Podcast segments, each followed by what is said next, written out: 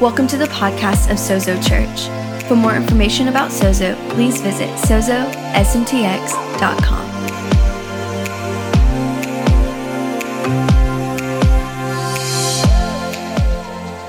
I love this series that we're talking about because how many of you know that at the cross, everything changed?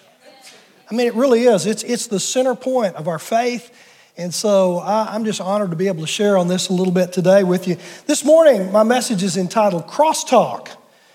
Crosstalk. Some conversations between Jesus and his Father on the cross. Now, I don't know if you've ever looked at it this way, but there's actually some dialogue going on between Jesus and his Father on the cross.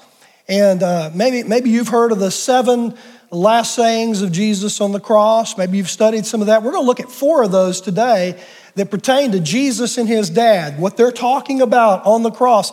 Because I think a lot of times people have uh, really confused the, the relationship between God the Father and God the Son and uh, have really either ignored it or kind of distorted God the Father in particularly. So today we're going to sort through some of that, see what the scripture says. And so uh, put on your seatbelt and let's go, okay? So I, I say it a lot history is our friend. Okay? If, if, if we can get historical context of what's going on, it clears a whole lot up. Okay? And so I, w- I want to just kind of give you a, uh, an overview, an introduction here of, of history of what people have believed about the atonement. Atonement's just a big fancy word uh, for what really happened at the cross.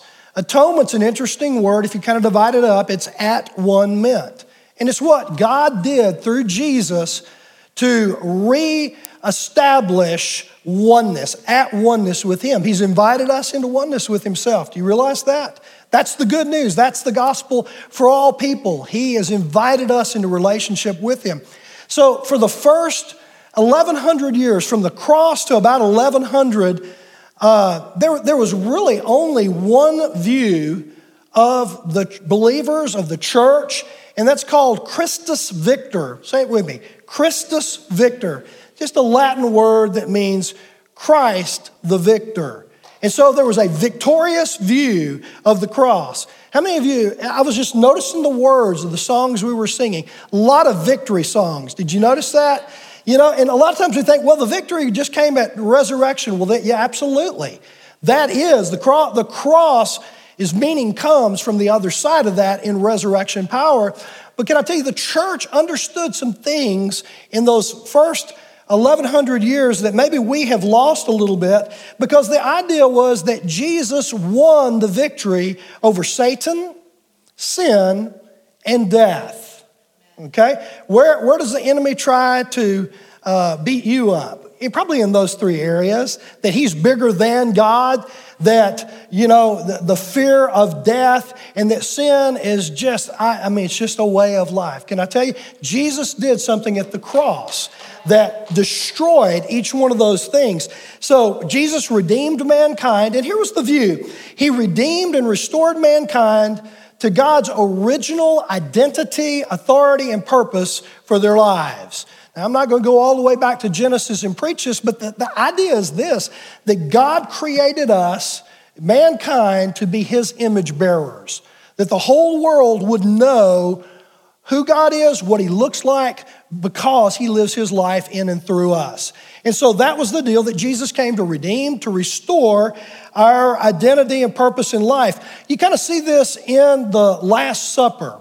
Okay? Do you remember the Last Supper when Jesus looks at his disciples and he says, I confer on you a kingdom just as my Father conferred on me? Do you remember that? Just hours before he goes to the cross, he says, Listen, in my blood will be a new covenant. So he's, he's saying this new covenant in this kingdom is a restoration, it's a victory that's getting ready to happen. It's, it's kind of like in Matthew 16. Do you remember the conversation that Jesus has with all the disciples, but particularly with Simon Peter? And he says, I give you the keys of the kingdom of heaven. And whatever you bind on earth will have been bound in heaven. Whatever you loose on earth will have been loosed in heaven. You remember that? What's he doing? He's saying, This has always been the intention of the Father that we be an extension of his kingdom. We advance the kingdom of God, that we be a family on mission. Okay? So that was the idea. So for the first 1100 years, that was essentially what people thought and believed about the cross. Listen, listen to what the writer in Hebrews says in uh, Hebrews chapter 2, verses 14 through 15. He says, Since the children of God have flesh and blood, Jesus too shared in their humanity, so that by his death he might break the power of the devil who holds the power of death and free those who all their lives were held in slavery by the fear of death. That, that's Christus Victor. That, that's the idea. So, 11, in the 1100s, a fellow by the name of uh, Anselm, he was a uh, bishop of Canterbury. He, he came up with or derived a new theory of what happened at the cross, and his was known as the satisfaction theory. This will help us get to where we're at today. So his idea was this that his focus was on human sin. You see, already, do you see the difference? The focus on the victory of Jesus, the focus on human sin. He said, Because of our sin, we've dishonored God. Therefore, God sent his son Jesus to reclaim that honor and so, and to set things in order. The problem is that sin became the focus of the cross. Hello? Any of you, you know, Jesus died for my sins? That's a true thing. But he also died to restore my covenant identity with him, to fulfill my purpose in life, to be a kingdom man, a kingdom woman, to be a person who lives in a better covenant than this inferior old covenant that the people were in.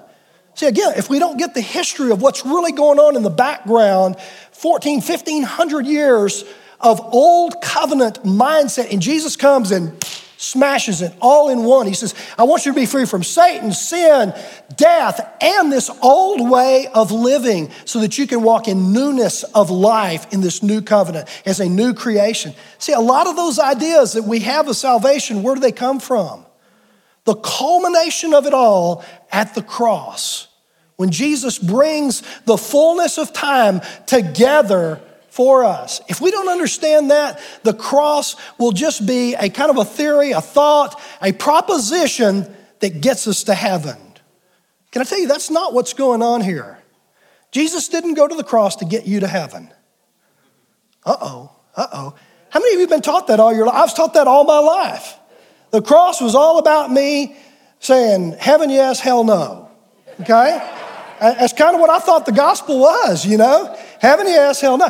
That, can I tell you, that's not the gospel. The gospel is that we be a people who reflect the goodness of God, that bear the image of God, that are trans, uh, transformational in our culture. That's why Jesus went to the cross. So then it's not about sin, it's about victory over sin. You with me? But then in the 1500s, during the Protestant Reformation and all of that, comes another theory. And Martin Luther, who was a uh, a brilliant man, a good man. He had a legal background, which will help you kind of understand. He built on Anselm's ideas that God was dishonored by our sin, but he took it a, a step further. He said, Man has sinned and must be punished. Hello? So, what, what, what's happening now? The issue of the cross is becoming an issue. Is it about God's forgiveness or is it about man's need for punishment? Is the cross about punishment or is it about forgiveness? We'll get there in a second here. So he goes on, and here's his idea essentially. And again, his theory, his atonement theory is called penal substitutionary atonement. Okay? Widespread all throughout Western thought, particularly. The East didn't buy this too much. When the church uh, split in 1054 east and west the eastern orthodox the catholic church we came along a little bit later in the protestant deal and i told you i was giving you a little church history but what is happening here is in the 1500s this idea of penal substitutionary atonement. So it's an idea that Jesus died, or he, when he died, he stood in for humanity. Humans deserve to be punished of sin, so Jesus took our place and he took our punishment, and God's wrath was poured out on Jesus so that we could go free. Do you see the difference between that idea and the idea of Jesus going to the cross because of the love of God for us? Okay? So we'll unpack this. So, where Calvin takes us is really a return to Old Covenant thinking. Uh, penal substitutionary atonement. Okay? And so, this idea that the cross is about punishing sin and it becomes a legal transaction to get to heaven instead of an act of love that recreates a person inside out. We become a new creation in Christ, and it becomes about oneness in Christ. It becomes about eternity being a relationship with God the Father and His Son, as Jesus said in John 17 3. So, the question around the cross really becomes is the cross for the forgiveness of sin or the punishment of sin. Everybody with me? Is this pertinent to you at all? Okay? This is the stuff that, that trips us up when we come to the cross. This is the stuff that makes us see God in a bad light. It impugns his very nature, and we see this kind of monster God that is beating up on his son, and you get this good cop, bad cop deal, and you don't know what to do with it. Hello? Can I tell you, if we don't know what to do with this kind of thought, there, there are millions of people that will not darken our doors because they're fearful of this monster God. So we got to get it straight. We've got to understand what's really going on here. So, in since the 1500s atone, atonement, the emphasis is switched from new covenant forgiveness to punishment. It's, it's kind of this courtroom scene, if you will. God the Father is the judge, and He is uh, demanding payment for the debt of sin. And Jesus is our advocate, he's our defense, defense lawyer, and he says, I'll die in their place because of their sins. That, that's the picture. That's what we have here. We have, we're just one step from Jesus suffering the wrath of God the Father as a sacrifice to appease an angry judge. Now, where does all that stuff come from? You can make the Bible say all of that because there's a lot of sacrificial language. Why is there so much language about sacrifice in the Bible? Because that was the system of the, of, of the Jewish religion was sacrifice. That's what they understood. Why is there so much language about high priest, chief priest? Because that was what they were doing. That's what they were, that's what religion looked like. When we read through 21st century eyes, we miss the historical context of what's going on here. And so I want to say, people ask me a lot, so, Steve, was Jesus' death a sacrifice? It's a good question, isn't it? Some of you thinking, what, what do you say, Steve? Let, let, let you answer. I say, absolutely, it was a sacrifice. Scripture says it was a sacrifice. But scripture also says it was a sacrifice to end all sacrifices. Are you with me? It's a sacrifice to end, to end all sacrificing. The whole system of sacrificing animals, the whole temple system, the whole ideas that were, were there, it's a new and living way.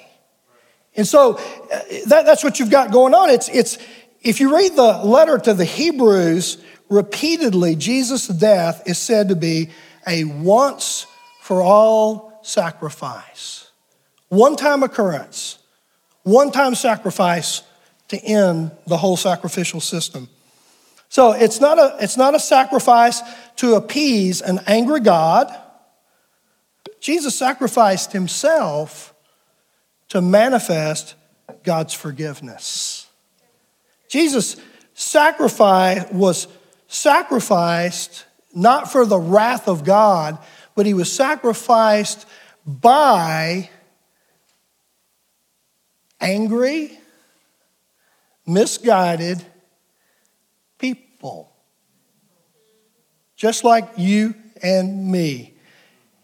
And we're going to crawl into the cross scene this morning as we, we look good at Good Friday, that Good Friday's not about divine wrath, but it's about divine love.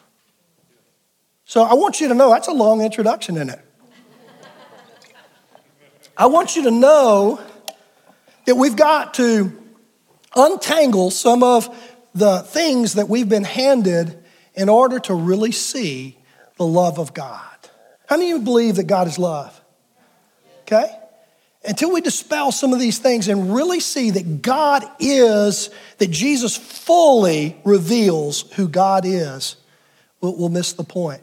So let's get into the conversations. The very first saying, the very first conversation that Jesus has with his, with his Father that's recorded is in uh, Luke 23 32 through 34. Let's take a look at that. He says, Two other men, both criminals, were led out with him, with Jesus, to be executed.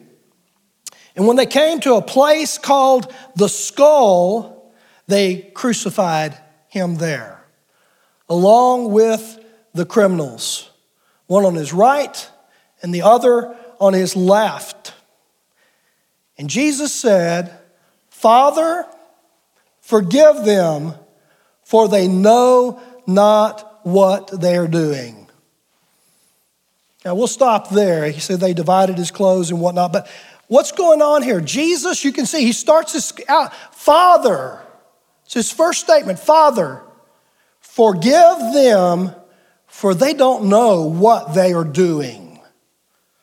You ever, ever made that your prayer? Father, please forgive me. I don't know what I'm doing. I, don't have a clue. It's really what's going on at the cross. Jesus saying, I'm going to give you a clue. And so he says, listen, the whole Jeremiah 31 prophecy is that the, the Messiah would bring forgiveness, not punishment, but forgiveness of sins. Jeremiah 31. You can take some time, go back and read that. Over and over, the, the prophets would say there would be a new covenant that would come, a covenant of forgiveness, a covenant that you would know God in your presence and have personal relationship with Him. You'd have access to Him. The very first thing Jesus says is bringing forgiveness. Father, forgive them for they know. Who is the them? Forgive them. Well, in real time, you know, it's Caiaphas. Who does Caiaphas rep- represent? Religion, the systems of religion. There's Pilate. What does he represent? Government, the systems. There, there's Roman soldiers. They're all part of that political machinery of the day of Rome. Who else is there? Pilate. I mean, uh, Herod, King Herod. What does King Herod represent? Who knows what King Herod? King Herod was one of the richest men in the world at that day. He was an economic broker. He represented economy. Is economy important today? I think so. Who else is at the cross? Well, they weren't there. By their absence, they represent something. How about Judas? How about the disciples that had walked with Jesus for three and a half years? They're not there at the cross. What does that re- represent? It represents our cowardly choices, our cowardly decisions when we will not step into the arena, but we back away for fear. That's what's going on there. Who's represented by the them?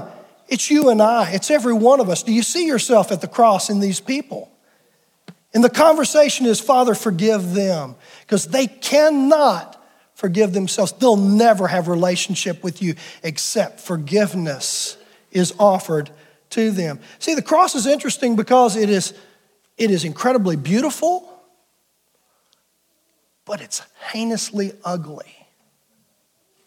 You know what I'm saying? It's ugly because at the cross, we, civilization realizes who we really are how wicked we are that we could crucify God. Let that sink in. Protecting all of our structures, institutions, things that we hold dear, we have the capability to crucify God, to reject God. I mean, the most heinous uh, execution device ever created in the history of mankind. You, you see on the cross the, the ugliness of what's going on here. You know, there's a, there's, a, there's a strong reason why mankind feels alienated from God and enemies of God in our minds. That's what, Col- that's what Colossians uh, 1 21 says. That, that we, we are alienated, separated from God, enemies in our minds. Now, think about that. It doesn't say that God sees us that way. He says, in our minds, that's how we perceive ourselves. You know why? Because we murdered God. That's why. It's because of our actions toward God. It's because of the darkness that we live in. So the cross is beautiful. Why? Because it, on the cross, the greatest demonstration of God's love is seen. God demonstrates his love for us in this. While we were yet sinners, Christ died for us, scripture says. It's a picture of divine sacrificing, self sacrificing, self giving, radically forgiving love. It's beautiful, isn't it? When you wear your cross, you wear it for that reason, don't you? It's a memory of what Jesus has done for you to free you to be who you can be as a new creation in Christ.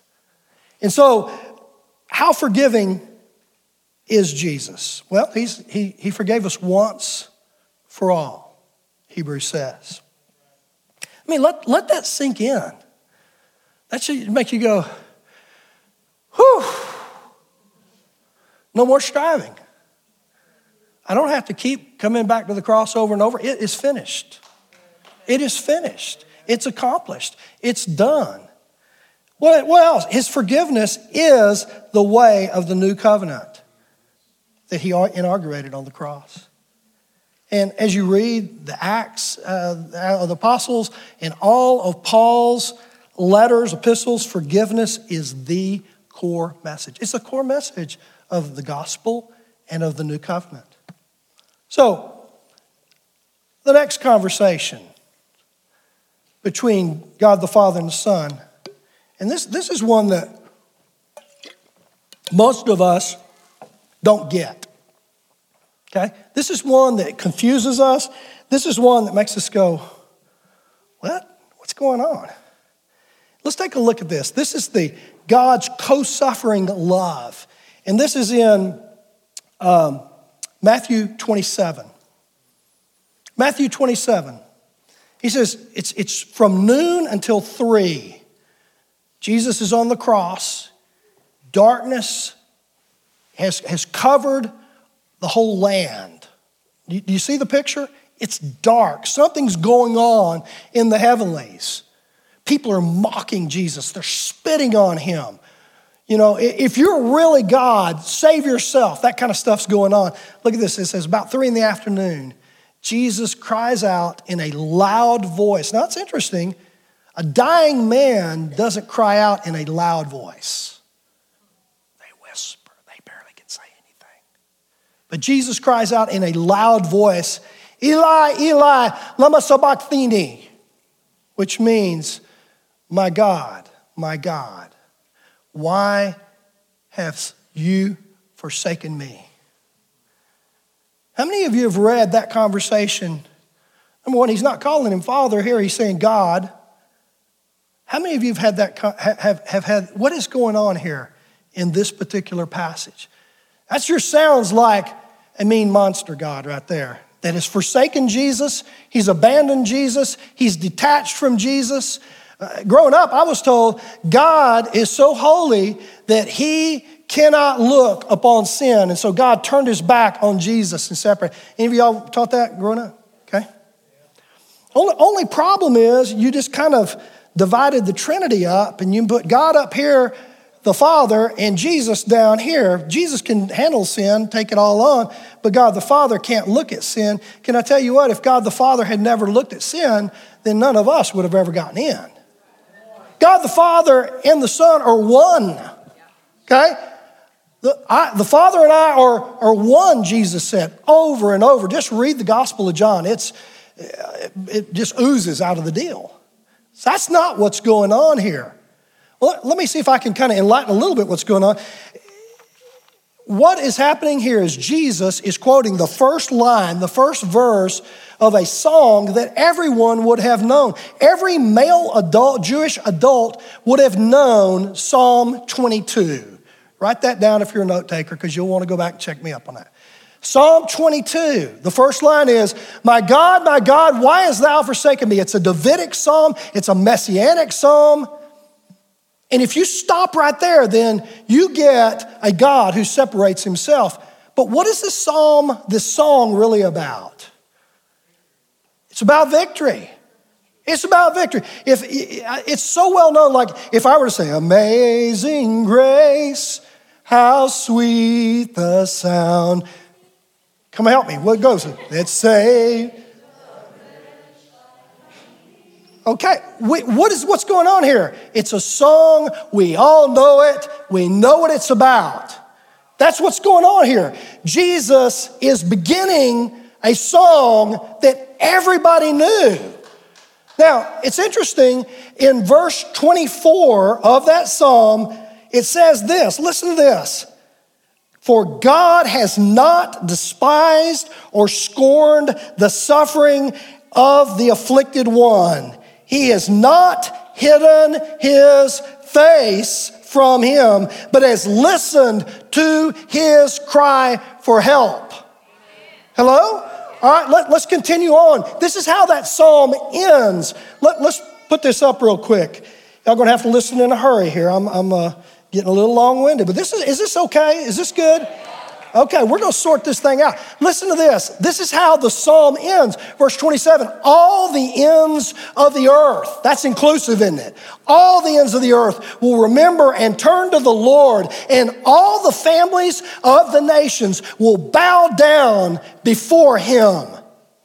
For the dominion, the victory, the rule, the reign belongs to the Lord and he rules over the nations. All the rich of the earth will feast and worship. All who go down into the dust and will kneel before him. And those who cannot keep themselves, for, for those cannot keep themselves alive. Posterity will serve him. Future generations will be told about the Lord they will proclaim his righteousness, declaring to a people yet unborn, come on, let's say it. He has done it. Does that sound like Christus victory to you? See, my God, my God, why hast thou forsaken me becomes a victory declaration in the mouth of Jesus to those who are around. And most of them are scratching their heads saying, This guy is about to die and he's claiming victory. You see what's going on there? That's the conversation. He is so identified with us in our humanity and our pain that he's taken on, that he's crying out in that agony. God, this feels like you've forsaken me, but I know that you are the victor. That's what's going on in this thing. I, I wish I could share more, but I'm not. I, I'm on, I think you got this. I think you got it. The question is this while Jesus is on the cross making these declarations, if he's not detached from Jesus, if he's not separated from Jesus, if he's not abandoned Jesus, where, where is he? I'm glad you asked. Let's look at this scripture here. Paul kind of kind of says, here's what's going on. I'm gonna, I'm gonna bring it all into clear focus. This is 2 uh, Corinthians 5:19. It says, God was reconciling the world to himself in Christ, not counting people's sins against them. And he has committed to us the message of reconciliation. Now, that's a different ver- verse than I asked y'all to give me a version. I'm going to give you the version that I, I'm looking for. Listen to this God was in Christ. He wasn't distant, far away, going, Good luck, son reconciling the world to himself, restoring relationship, oneness, no longer counting people's sins against them, and he's given to us this same message of reconciliation. That's what's going on at the cross. Last thing I want you to see here, last conversation. Conversation number three God's transformational love. There's actually two sayings that Jesus is going to say in one little verse here in John 19, verse 30. Listen to this. When he had received the drink, Jesus said, It is finished.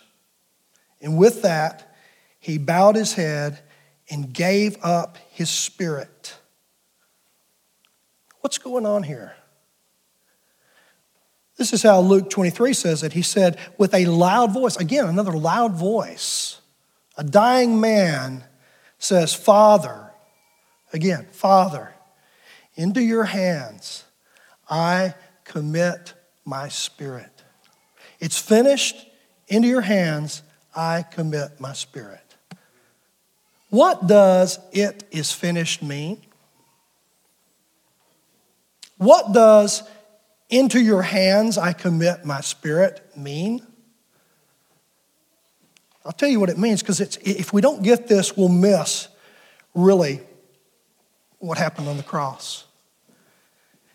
It means the old covenant way of life is over, it's finished.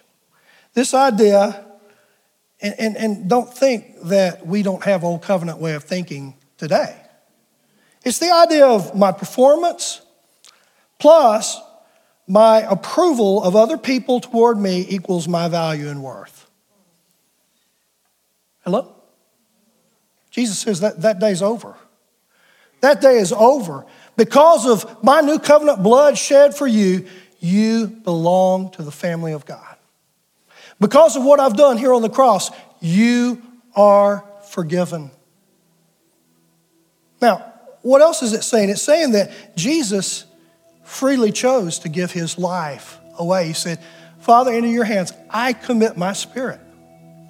These people are not taking my life. I'm freely choosing to give my life that salvation might come to all mankind. That's the love, the self sacrificing love of God. That's the co suffering love of God. That's the forgiving love of God on display right there. Now, listen in the giving of His Spirit, Jesus is releasing His Spirit into all of those who will receive it. He's saying, My Spirit is available to you because my forgiveness has already paved the way. My question today for you is, is really pretty simple. Will you humble yourself? And receive God's gift of forgiveness? Will you humble yourself and say, God, I want to live as a covenant partner with you? Maybe you've already done that, but you need to re up today. I'm going to ask you just to stand to your feet. I'm going to invite our prayer team to come forward. And we're going to have a song here in just a bit. It'd be an invitation to you to come to receive prayer for whatever need you have. But maybe you're here this morning, and you'd say, you know what? I need to receive Jesus' forgiveness. I need to give my life to Jesus and, and say, Jesus, I'm all in. I receive you. Me just ask, is there anyone bold enough to say, that's me, I want to give my life to Jesus this morning? Based, here we go. Someone else, raise your hand. All right. You know, we really, really felt this morning there, there are people here that need to give your life to Jesus. I'm going to ask you to make that, to make your way forward. If you raise your hand, you're one, and find one of these prayer people and just say, "Hey, I'm here. I want to give my life to Jesus. Where do I go now? Come on down." Amen. Father, we just thank you, Lord. We thank you. Your Spirit is moving, and Lord, I pray that any person, every person here, Lord is hearing your voice, hearing your spirit, hearing your move, your unction, the knowing in their spirit that they'll say yes, they'll obey, and they'll step into what you're calling them to, Lord. Maybe, maybe you're here today and, and you just you you need the healing power of Jesus. The scripture says that it's by his stripes, blood that he shed for us, that you and I are healed. The cross provided so much for us. Whatever your need is this morning, I invite you to come.